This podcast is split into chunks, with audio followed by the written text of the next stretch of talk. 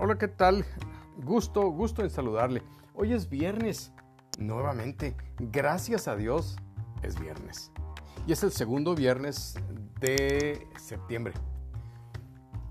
Casi tenemos enfrente las fiestas patrias, fiestas que nos recuerdan la independencia, la libertad y todas esas cosas. Por eso, el día de hoy quiero hablarles sobre la libertad, la libertad que tenemos todos y cada uno de nosotros como personas. Ayer platicaba con una persona que conocí hace muchos, muchos años. Él es de Mexicali, la ciudad donde crecí hasta hacerme un hombre e iniciar mi familia. Jorge es, es su nombre. Un poco menor que yo, pero no tanto como para no haber conocido la misma época en que a mí me tocó ser muy joven. Platicábamos de tantas cosas. Bueno, y después de esto he concluido una cosa. A pesar de tanto conocimiento y tantas innovaciones tecnológicas, electrónicas que tenemos el día de hoy, me he dado cuenta de que el ser humano, el ser humano no ha cambiado, somos, somos los mismos que éramos antes. Y bueno, pero eso lo podemos hacer eh, por fuera, porque por dentro, y esto es lo que descubrí, mm, no somos iguales podremos asegurar que el conocimiento que vamos adquiriendo es hereditario, es decir, que lo heredamos de las generaciones que nos antecedieron. Para poder estar escuchando este podcast donde tú estás, tuvieron que pasar muchos años de estudio, de experimentos, de prueba y error, de tanta gente, hasta que se perfeccionó la técnica, la tecnología electrónica y finalmente se patentó y se hizo en masa este sistema de reproducción de sonidos y de voz que tenemos el día de hoy. Bueno, en, en mis días de primera juventud no había teléfonos celulares. Hombre, había que hacer fila hasta para usar el teléfono que teníamos en casa y quien tenía dos o tres aparatos en casa de un solo número, bueno, pues se consideraba privilegiado.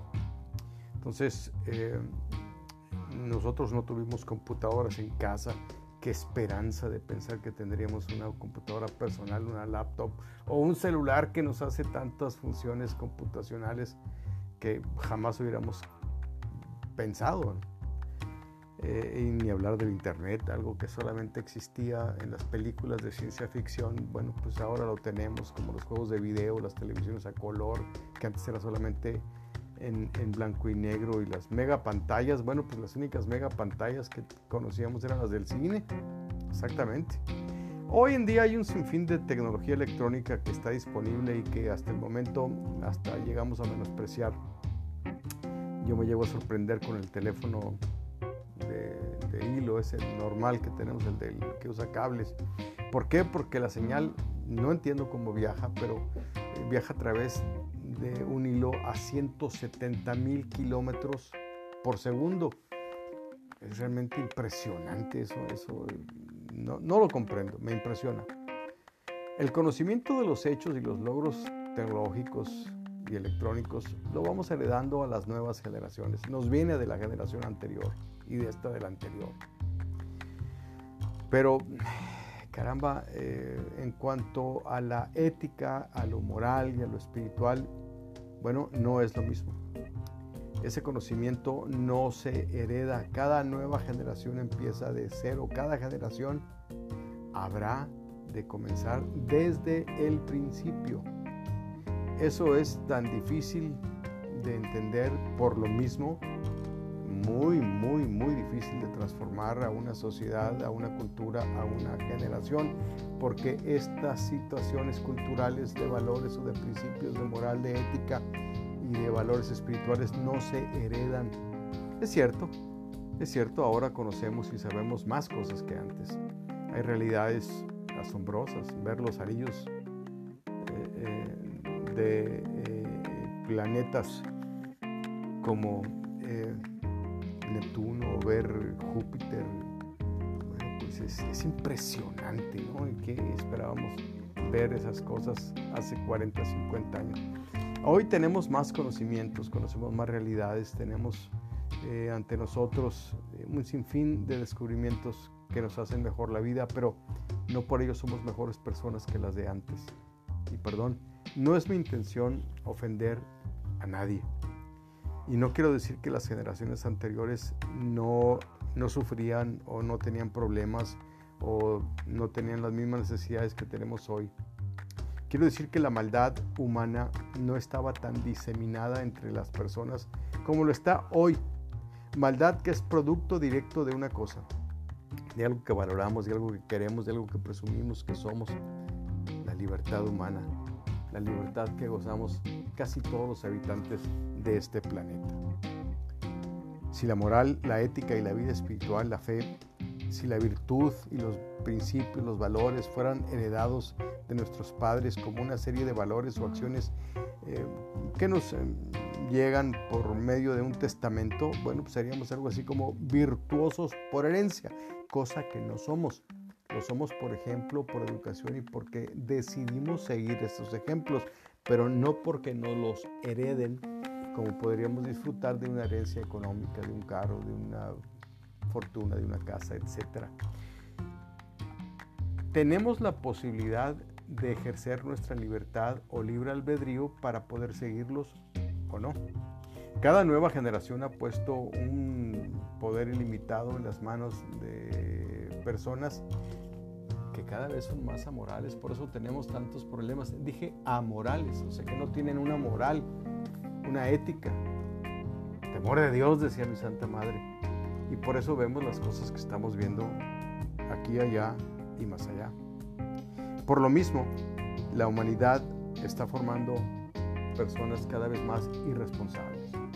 ¿Me equivocó? Veamos cómo está el mundo. ¿Es mejor que hace 50, 60, 70 años, 100 años? Saquemos nuestras conclusiones. Y si es mejor, ¿en qué área es mejor? Delante de cada de uno de nosotros está lo que es bueno y lo que no lo es tanto.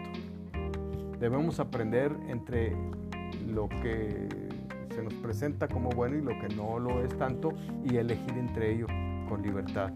El beneficio sería para todos o para unos cuantos o solo para mí en cuestión o en relación a la decisión que acabo de hacer. Al mismo tiempo, debo distinguir y aprender que quien ha encontrado la vida espiritual, la vida ética, la vida moral, la vida de la fe, la vida del reino de Dios, ha de vivir para persuadir el corazón, la voluntad y la acción de las personas. Y que esto mismo, bueno, vale la pena dedicarle toda nuestra energía y conocimiento para llevarlo a cabo. Primeramente para cada uno, pero siempre hacia nuestro prójimo, hacia el ser humano. ¿Cómo se hace esto?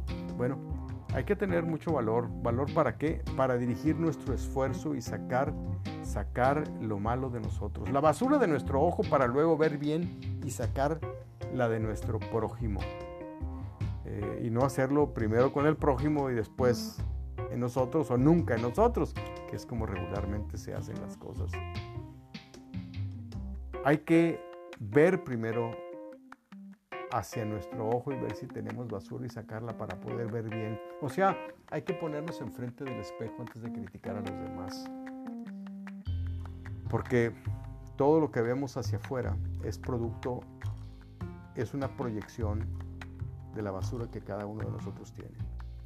Por eso, hoy digo gracias a Dios que es viernes porque ya viene el domingo, el día destinado por esta generación y la anterior y la anterior para reunirnos a recibir instrucciones y capacitación ética, espiritual, moral, de fe, para recibir instrucciones de parte de Dios que involucran una sola cosa, obedecer sus mandamientos, para así poder distinguir entre lo que es bueno y lo que no lo es tanto, para poder distinguir su voluntad y nuestra voluntad, para con ello lograr que los cambios que requerimos como seres humanos, como personas, como sociedad, no sean solo tecnológicos, electrónicos, sino que sean éticos, morales, espirituales.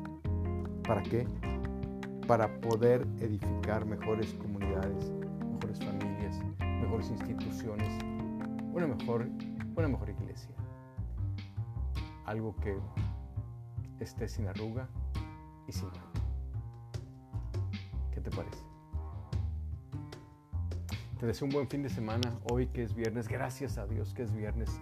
Te he leído de mi libro que así se titula, gracias a Dios es viernes de la página 85, 86 y 87. Espero que si escuchas y esto te agrada me dejes un comentario y lo hagas circular por todo, por todo tu red social. Te agradezco. Muchas gracias. Hasta la próxima.